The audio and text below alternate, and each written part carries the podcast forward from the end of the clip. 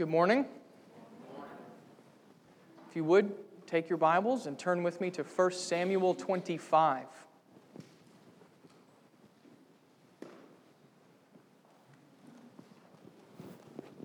As you're opening to 1 Samuel 25, one of the things you'll notice right away is this is a lengthy chapter.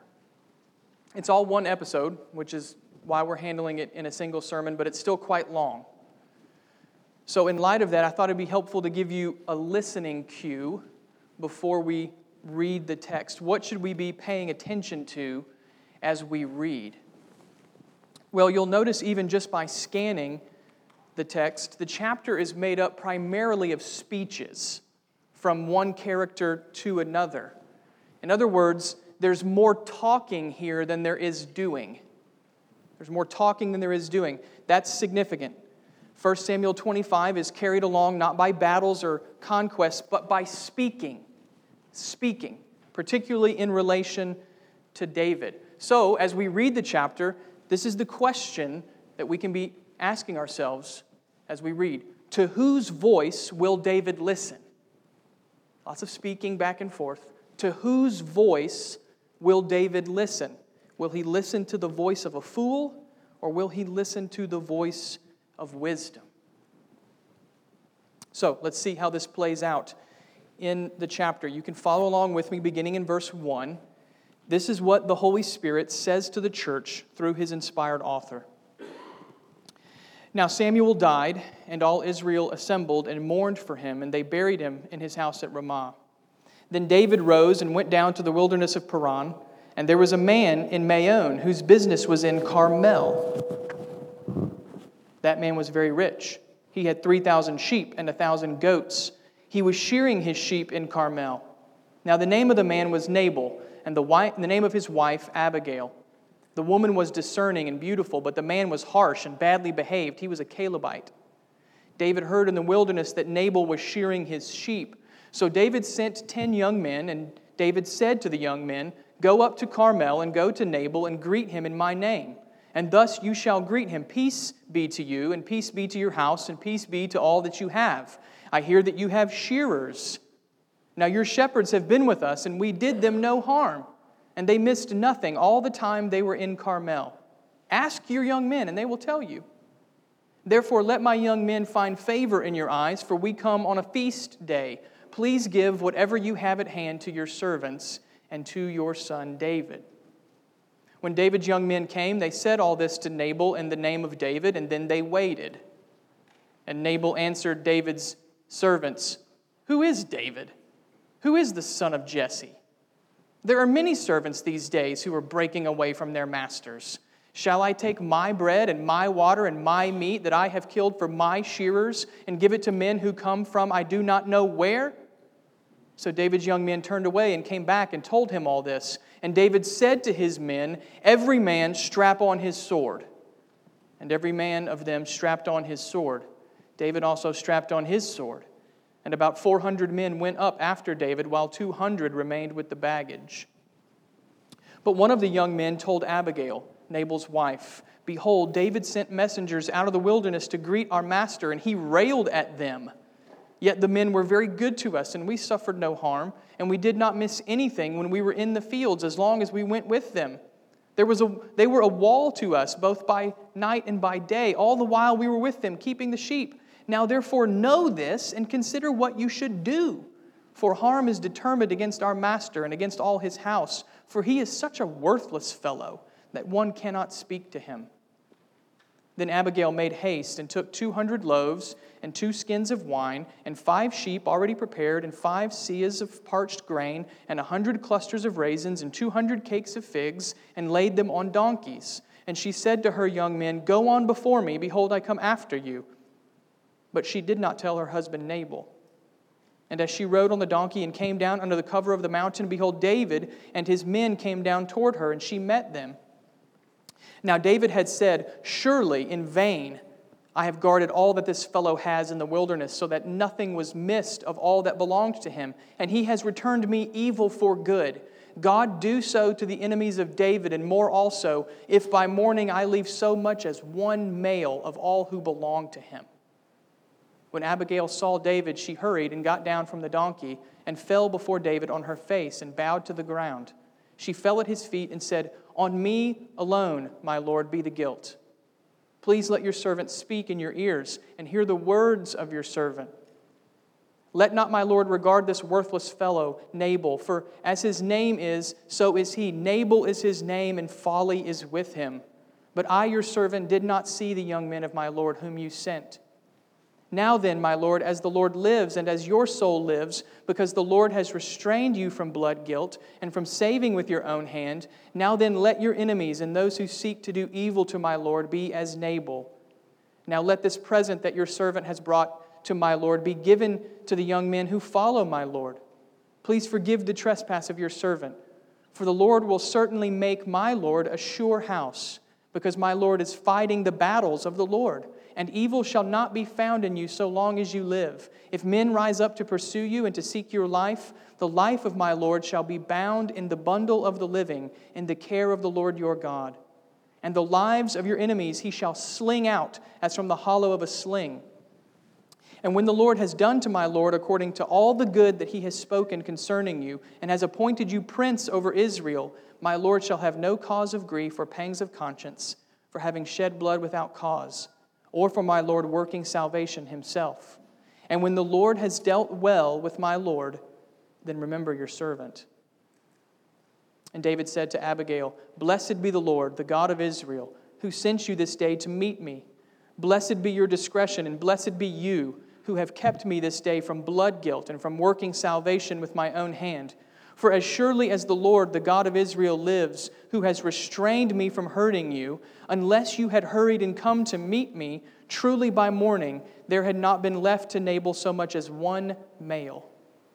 Then David received from her hand what she brought him, and he said to her, Go up in peace to your house. See, I have obeyed your voice, and I have granted your petition.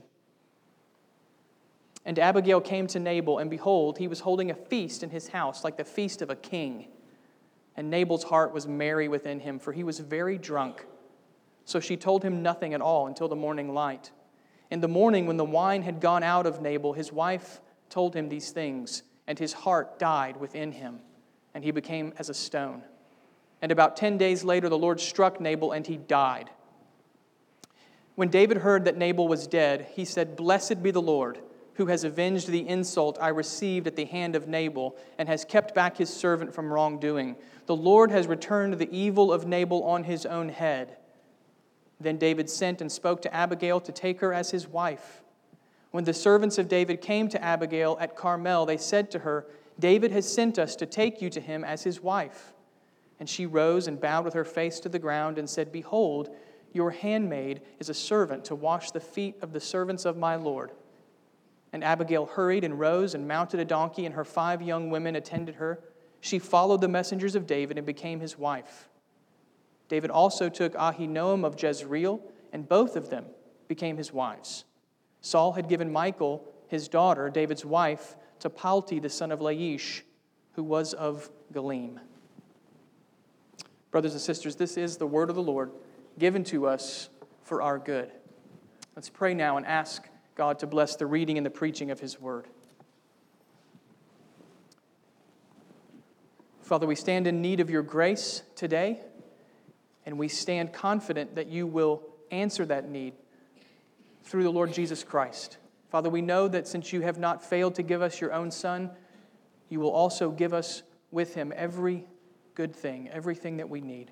We ask for grace now. We ask for discernment and wisdom to hear your word with ears of faith Pray that you would keep me from error. Pray that you would grant your people discernment, God, that we might be built up in the truth and persevered in the faith until the last day when the Lord Jesus himself returns.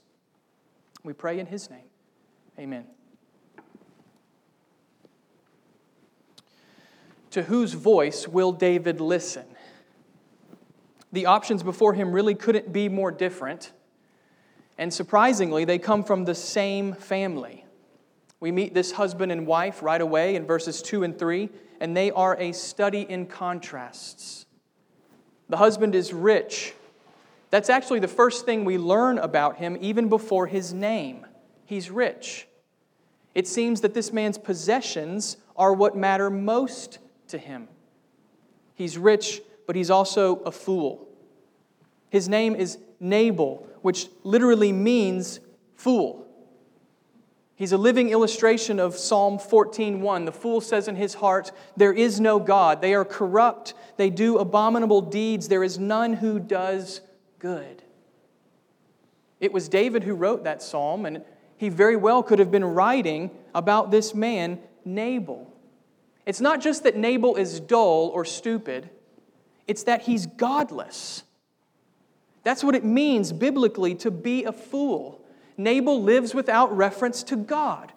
His perception of reality begins and ends with himself. He has no use for God. He has no use for neighbor. He has no use for anything really other than his possessions. You see, that's what Nabal treasures the most his riches. And that's precisely what makes him a fool. What Nabal should treasure, however, is not his riches, but his gem of a wife. If a man ever married up, it was this man. Abigail is everything her husband is not. Nabal's a fool, she's wise. He's wicked, she's good. He's greedy, she's generous. He's arrogant, she's humble. He's repulsive, she's beautiful. I mean, talk about a mismatched couple, unequally yoked. They, the two could not be more different.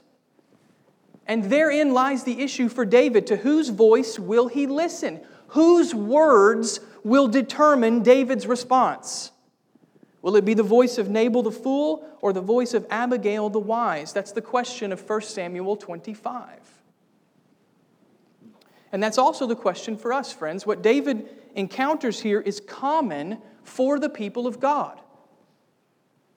We know that David is unique to some degree, but what he encounters here is common to the people of God. It's the battle between foolishly following our own desires and humbly listening to wise counsel.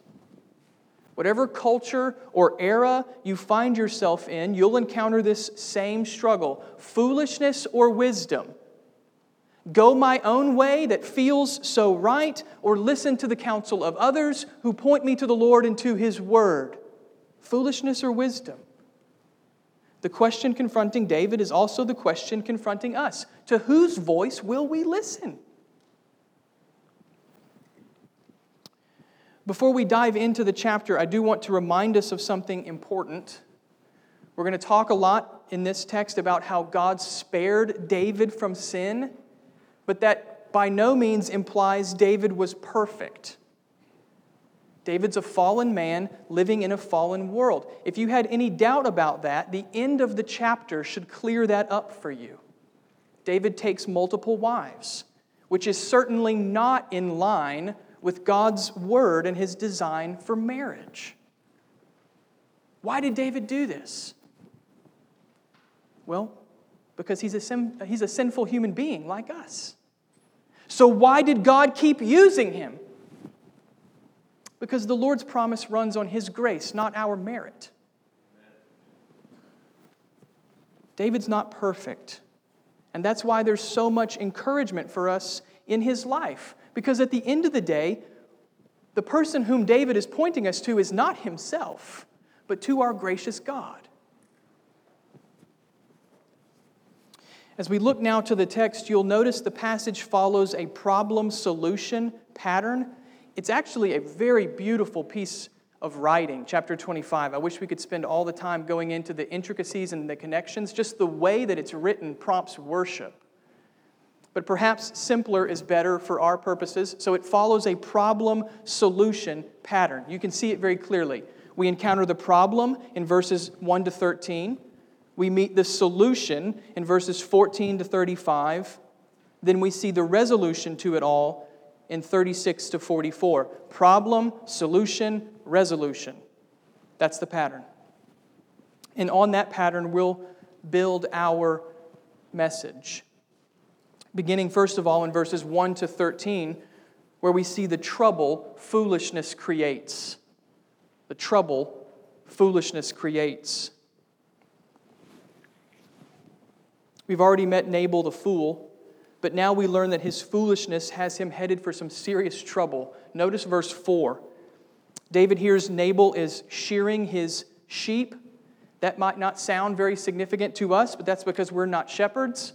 Shearing sheep was a time for celebration, it was a party with plenty of food and plenty of drink to go around. In fact, that's why David makes his request in verse 4. He knows that of all the times in the year, right now, Nabal is flush with provisions. So he asks the man to share from some of his bounty. Now, understand, friends, this is not a demand from David. The text actually stresses this quite clearly so that we see David hasn't crossed any lines. David's request is respectful. Notice verse 6. David tells his men to greet Nabal not with a threat, but with a blessing. He doesn't demand, he greets him respectfully.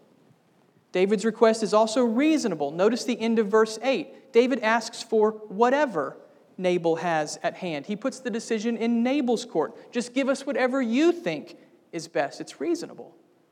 And most important of all, David's request is right. Notice verse 7. David informs Nabal that he and his men protected Nabal's shepherds in the wilderness.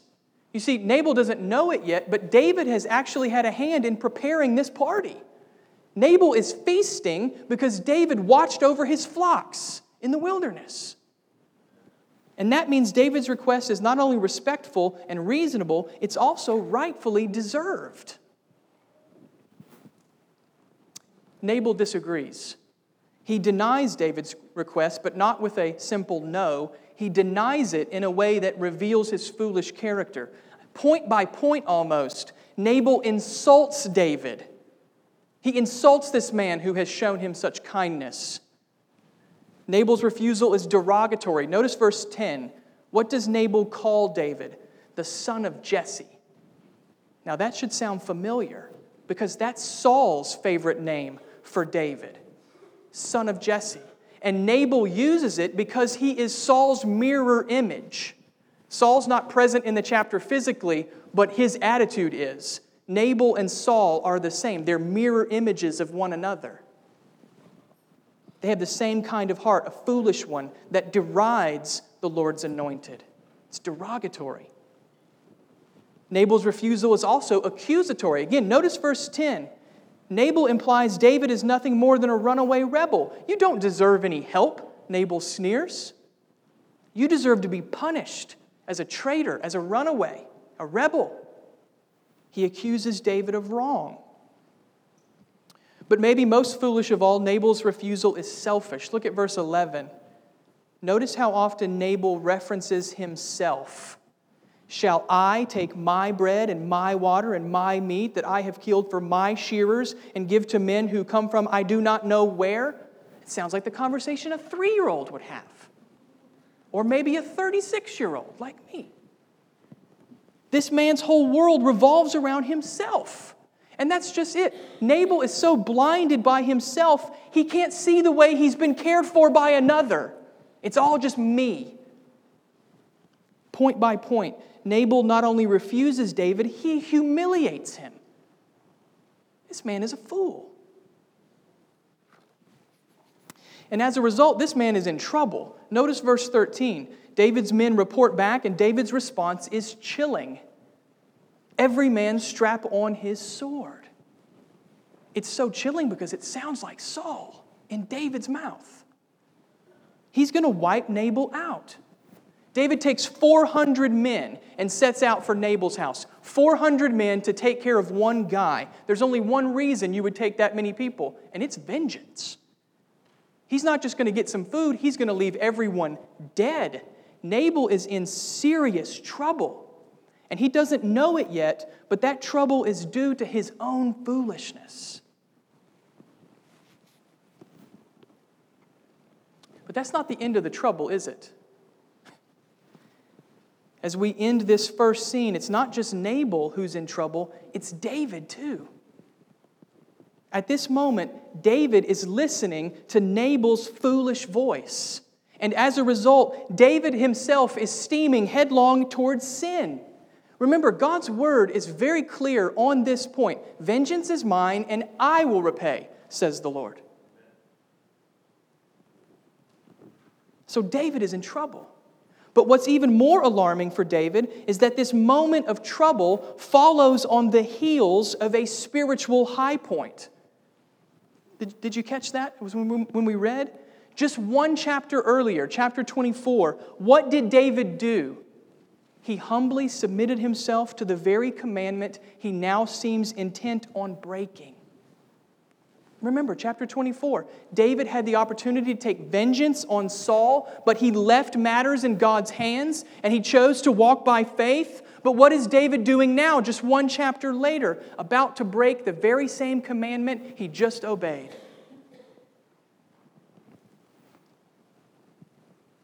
Friends, I hope we perceive the warning God is giving us from David's life at this point. In the fight of faith, there's never a time when we can say, Whew, man, I'm glad I won that battle. I'm glad that fight is over and I don't have to worry about it anymore. That's never true. In fact, some of our most vulnerable times spiritually come right after a high point. That's the warning from David's life. Temptation often follows triumph. We're most vulnerable after victories. Why is that? Why? Why is it that we're vulnerable after victories? Because we've all got a lot more of Nabal in us than we'd like to admit. Just look at David's life at this point. His trouble isn't really with Nabal, David's trouble is with his own heart.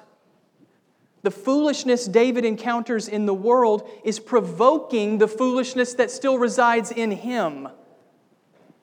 Friends, we're no different. Our trouble is not so much the fools out there, it's the fool in here, inside my own heart. Even as believers, we still have that old man, that old fool inside of us. And if we're not vigilant, that old fool comes out pretty quickly.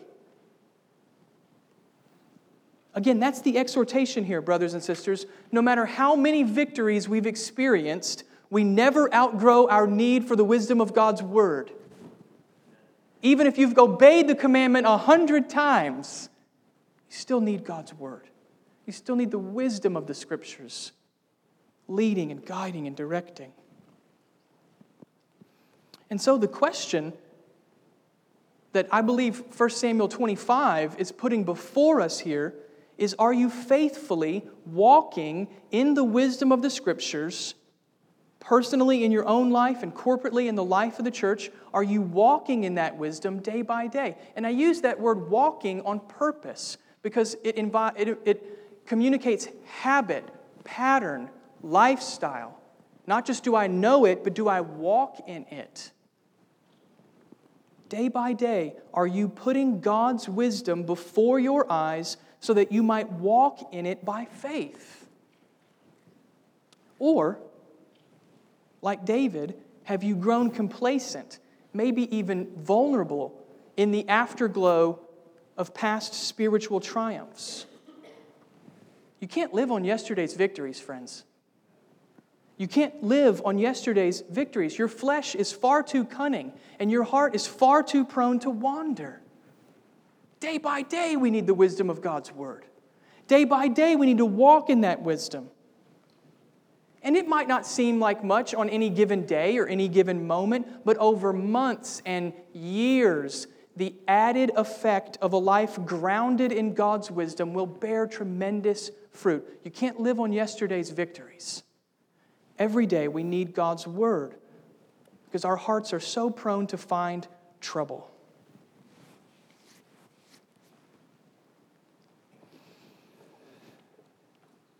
As we continue on in the passage, we see the grace of God does not leave David to his foolishness. Oh, how thankful we should be that Abigail gets to David before David gets to Nabal. That's a triumph of grace, friends. That's a triumph of mercy. And from it, we're going to take our second truth here the restraint wisdom provides. The restraint wisdom provides.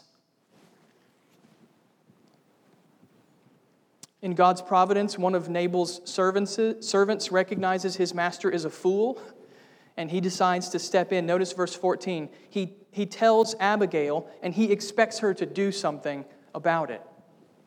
And indeed, she does. Notice verse 18. Abigail takes decisive action.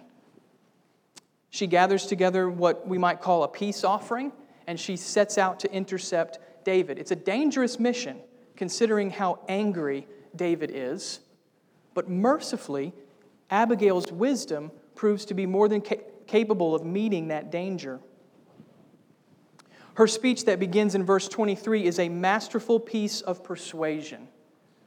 If Nabal embodies Psalm 14:1, Abigail embodies Proverbs 16:22 that says good sense is a fountain of life to him who has it. In fact, that phrase good sense is the same word that's used to describe her as discerning. This woman is a fountain of life.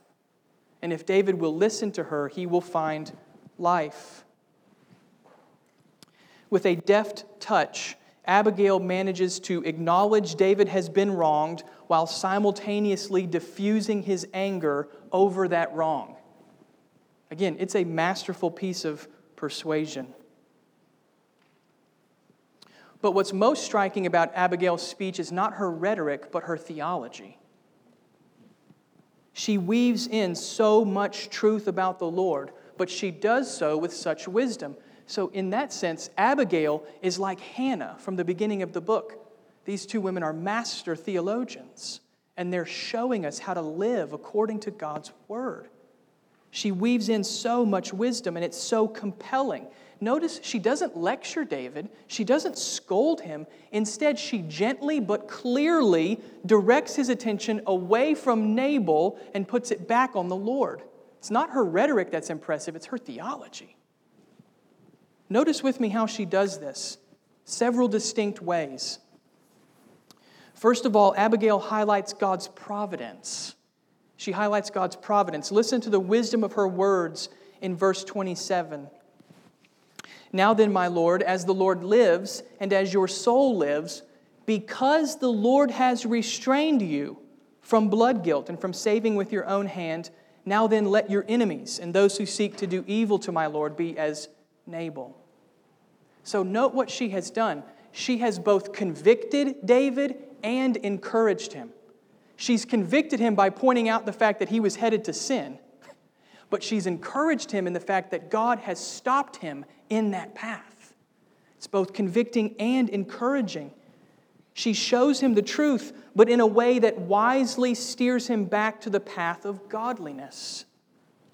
She highlights God's providence. Abigail also points to God's promise. Look at verse 28. And notice how Abigail uses a future promise to encourage present godliness. Please forgive the trespass of your servant, for the Lord will certainly make my Lord a sure house, because my Lord is fighting the battles of the Lord. Now, that phrase, a sure house, is a reference to a dynasty. So Abigail anticipates God's promise to establish David's throne forever. She anticipates this coming promise that David's reign will never end. But it's not just an anticipation, it's also a spur to godliness. It's as if Abigail says to David, Listen, you know God is raising you up. You know God will establish your throne forever. So, on the strength of that promise, forgive the fool. On the strength of that promise, walk in godliness. Again, it's wisdom. She points to God's promise. Abigail also emphasizes God's protection, his providence, his promise, his protection. Notice verse 29. And listen to how Abigail reminds David that his life is in the Lord's hand. If men rise up to pursue you and to seek your life, the life of my Lord shall be bound in the bundle of the living in the care of the Lord your God. And the lives of your enemies he shall sling out as from the hollow of a sling. You'll notice verse 29 starts with the word if. Maybe a better way to translate that would be even though. She's not saying that there's a potential for David to have enemies. She's saying, I know you have enemies, like Nabal, like Saul. I know there are enemies. rising up all around you. But she also encourages David that those enemies can't touch him. His life is in the Lord's hands. But here's the key to drive that encouragement home, she then makes it very, very specific. Look at what she says. She says, God will cast away David's enemies as from a sling.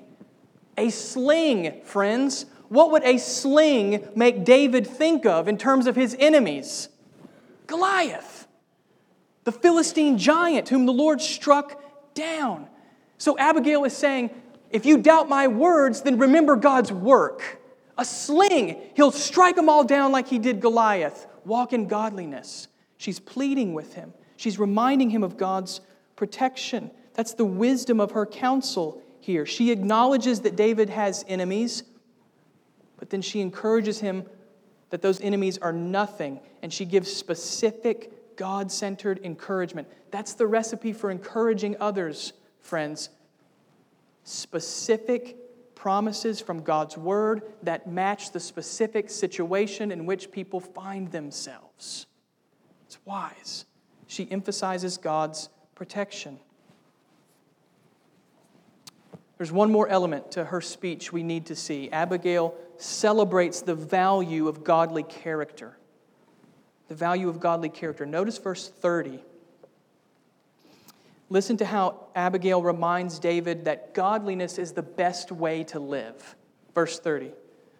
And when the Lord has done to my Lord according to all the good that he has spoken concerning you and appointed you prince over Israel, my Lord shall have no cause of grief or pangs of conscience for having shed blood without cause or for my Lord working salvation for himself. Friends, that's compelling. Abigail says to David very simply godliness is better than vengeance. Walking by faith is better than giving in to sin. Godliness is safer because it doesn't bring guilt or shame. So why not put the sword down and walk in the path of godliness? You see what she's doing? Godliness is better. By the way, friends, is that how we encourage others to resist and turn from sin? Not just with negative commands, but with the positive exhortation that following God is better than giving in to the flesh? Is that how we encourage others? We should. In your presence, there is fullness of joy, and at your right hand are pleasures forevermore. That's much more effective against the flesh than saying, You better not do that. Godliness is better than sin. That's what Abigail says to David God's providence, God's promise, his protection, now godly character. This is what wisdom looks like in practice, friends. This is what it looks like to be wise. It, it's to counsel others to live in relationship to God. Beginning in verse 32, we get the strongest endorsement possible on Abigail's wisdom. Her words win David's heart. Her appeal wins out, and David is restrained from sin. Instead of lifting his hand in violence, David now lifts his voice in blessing. Verse 32 Blessed be the Lord, the God of Israel, who sent you to me this day. Blessed be your discretion, and blessed be you who have kept me this day from blood guilt and from working salvation with my own hand. You see, David understands this wasn't a coincidence, this was divine intervention through the hands and words of a wise woman. It's divine intervention, divine wisdom breaking in against David's foolishness, restraining his desires and returning him to the path of godliness.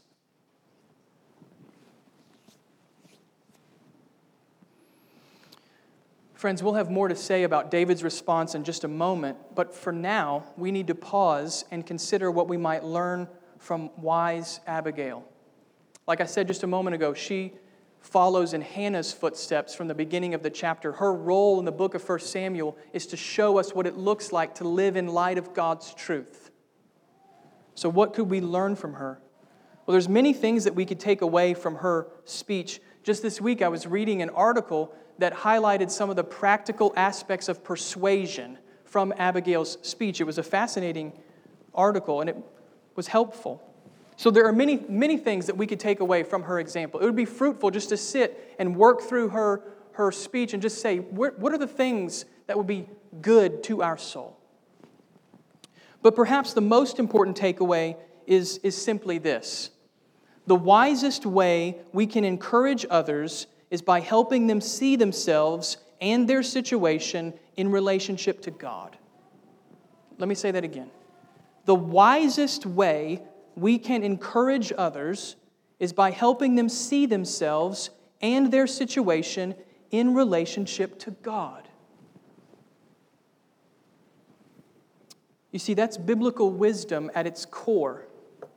It's helping people live in relationship to God and to the world He has made. Fundamental to the Bible's worldview is that all of life is designed to be centered around God. From the work we do, to the families we nurture, to the witness we offer, all of life is meant to take its cues from God. Foolishness denies that connection. Remember Psalm 14:1, the fool says in his heart there is no God. Foolishness denies that connection, but wisdom promotes it.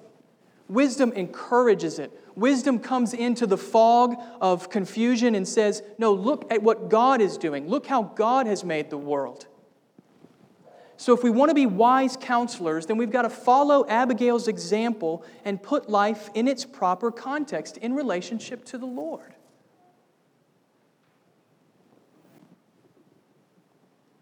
Brothers and sisters, let's be those kinds of counselors. Let's be those kinds of friends. I mean, just as you think back over your own life, isn't it true that the people who have proved the most helpful to you are the ones who have helped you to see God when you can't see Him? Isn't it true that the people who have done you the most good are the ones who have come in to the circumstances that are hard and faith destroying, and they've shown you again the truth of God's word? Aren't those the friends that you value? Aren't those the people that do good to your soul? That's been true in my life. Many of you have been that way for me. Let's be those kinds of counselors. Let's be those kinds of friends. Let's build that kind of wise, godly community in the midst of the church. But that requires that we are people who are pressing on to know the Lord ourselves. You can't give away what you don't have. You can't counsel others with a viewpoint that you don't share. So we must be people who are pressing on to know the Lord ourselves. You see, this is one of the great blessings of knowing God's Word. Not only does it do good to your soul, but it equips you to be a blessing to others as well. Your time spent in God's Word is not just about your own faith, but about the faith of others. As we know God through His Word, we're equipped and enabled to help other people see themselves in relationship to God.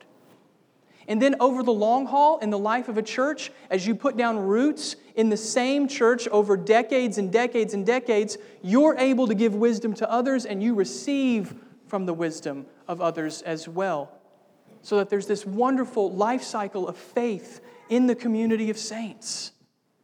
Friends, let's build that here. That's not my job. That's not the elder's job. That's our job.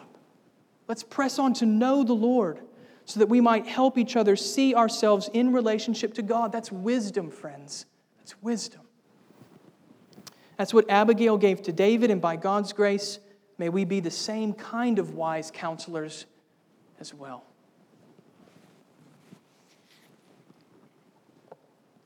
I mentioned a moment ago we would have more to say about David's response, and that's where we're going to turn our attention here at the end. David has turned back from his quest for vengeance, but that leaves one issue hanging out there. What will happen to Nabal? Well, beginning in verse 36, we find the answer, and it's here that we see our final truth the mercy providence extends. The mercy providence extends.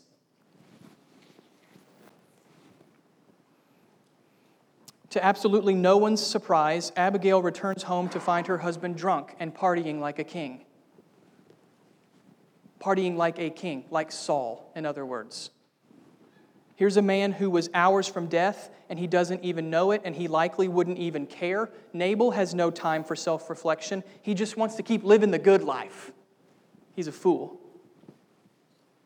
Abigail waits till the morning to talk to her husband wisely. No sense in talking to him while he's drunk. But when the morning does come, so does Nabal's end. Abigail tells him how close he came to losing everything, including his life. Notice what the text says, verse 37 Nabal's heart died within him, and he became like a stone. Friends, I take this to be a somewhat ironic display of God's judgment. Nabal is hard hearted, and he loves his stuff more than anything else. So when he hears how close he came to losing all his stuff, he becomes like his foolish heart hard, dead, lifeless. That's not the very end for Nabal. Notice the brief but poignant statement in verse 38. And about 10 days later, the Lord struck Nabal and he died. Verse 38 is significant for what it does not say. It does not say David struck Nabal, it says the Lord struck Nabal. That's mercy, friends. Not to Nabal, who foolishly lived without reference to God, but to David. In his providence, God has shown David incredible mercy. He has kept David from sin. And that's why David responds in verse 39 with praise. Listen again to David's confession. When David heard that Nabal was dead, he said, Blessed be the Lord, who has avenged the insult I received at the hand of Nabal and has kept back his servant from wrongdoing. Now, don't, let's not make a mistake here. David does not praise God for Nabal's death. He praises God for the Lord's justice and mercy. There's a difference. He's not praising him for Nabal's death, praising God for his own justice and mercy. With justice, God has dealt with David's foolish enemy, and with mercy, God has restrained David from becoming a fool in the process.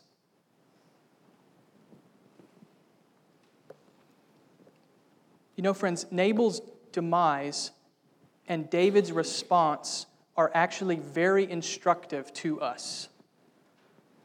Nabal's demise and David's response are speaking two messages. God's word is saying something here at the end. He's saying something to both the unbeliever and to the believer. To the unbeliever, Nabal's demise is saying very clearly eventually the party runs out. Eventually, foolishness catches up with you. And the price it demands at the end is absolutely more than you want to pay.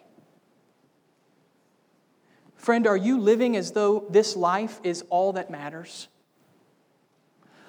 Do you go through your days without giving God much thought, focusing instead on how much you can get and how you can keep it? If so, then the Bible would say to you this morning, not me, don't listen to me, listen to the Bible. The Bible would say to you, that's a dangerous way to live. The Bible calls that kind of life not only foolish, but sinful. And Nabal's life is a warning not to keep going that way. So, won't you turn from sin and from foolishness today? Nabal's end does not have to be your end. The good news of the Bible is that God has made a way for fools like us to be saved, to be spared from the judgment our sin deserves. God has made a way, and that way is a cross. And on that cross, the Son of God, the one whom the scriptures call the very wisdom of God, that Son died, paying the penalty our sin so justly deserved. But he did not stay dead. On the third day, the Lord Jesus rose again, proving once and for all that salvation has been accomplished for all who trust in his name. Won't you trust him this morning? Turn from sin. If you don't know Christ, this is what Nabal's demise is saying to you. Turn from sin and look to the only one who can save, the wisdom of God, who was made sin on behalf of his. Trust him. If you are trusting in Christ today, then there's also instruction here for you from David's response. To the believer, David's response is saying, Marvel at the number of times God's mercy has kept you from yourself. Marvel at the number of times God's mercy has kept you from yourself. Ponder with renewed praise that the same providence that restrained David is working now on your behalf, sparing you from sin and leading you back time and time again to know and trust the Lord. Brothers and sisters, marvel at that mercy. We don't even know all the ways our merciful God has spared us from doing what we were determined to do. Many times, what we would call a roadblock, God calls mercy. What we would call a hindrance, God calls a kindness. We should worship God for this, brothers and sisters. We should marvel at His mercy and ponder anew all the ways God has shepherded us away from ourselves and into the paths of His righteousness. Do you worship Him for that, friends? Do you take time to thank Him and praise Him, not just for the ways you can observe, but for the ones you've never even seen? His mercies are innumerable. And many times, the sweetest mercies are the ones that keep us from ourselves. David's not perfect. He's not perfect. He's given to anger, he can walk in foolishness just as much as Nabal. He is given, even at times, to sin. David's, David's not perfect. He's going to be the king, but he's an imperfect king. Mercifully, however, God's kingdom does not rest on this imperfect king.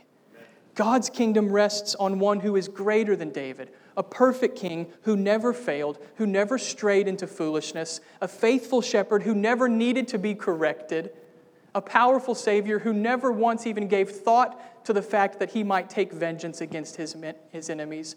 God's kingdom rests on that king, friends. And for that reason, we have unshakable hope.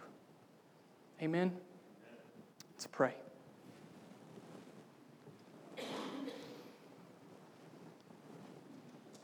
Father, thank you that you did not leave fools like us in our sin. Thank you that you spared us, God, from what we surely wanted to do on our own, which is ruin our lives, despise your name, and gladly rush headlong into hell. We praise you, God, for your mercy that saves fools like us. We praise you even now for your mercy that's restraining us from things we don't even know that you're doing. You are a merciful God. We give you thanks. We give you praise. Make us quick to trust you and quick to speak of your mercies in Christ. We pray this in his name. Amen. Let's stand and sing.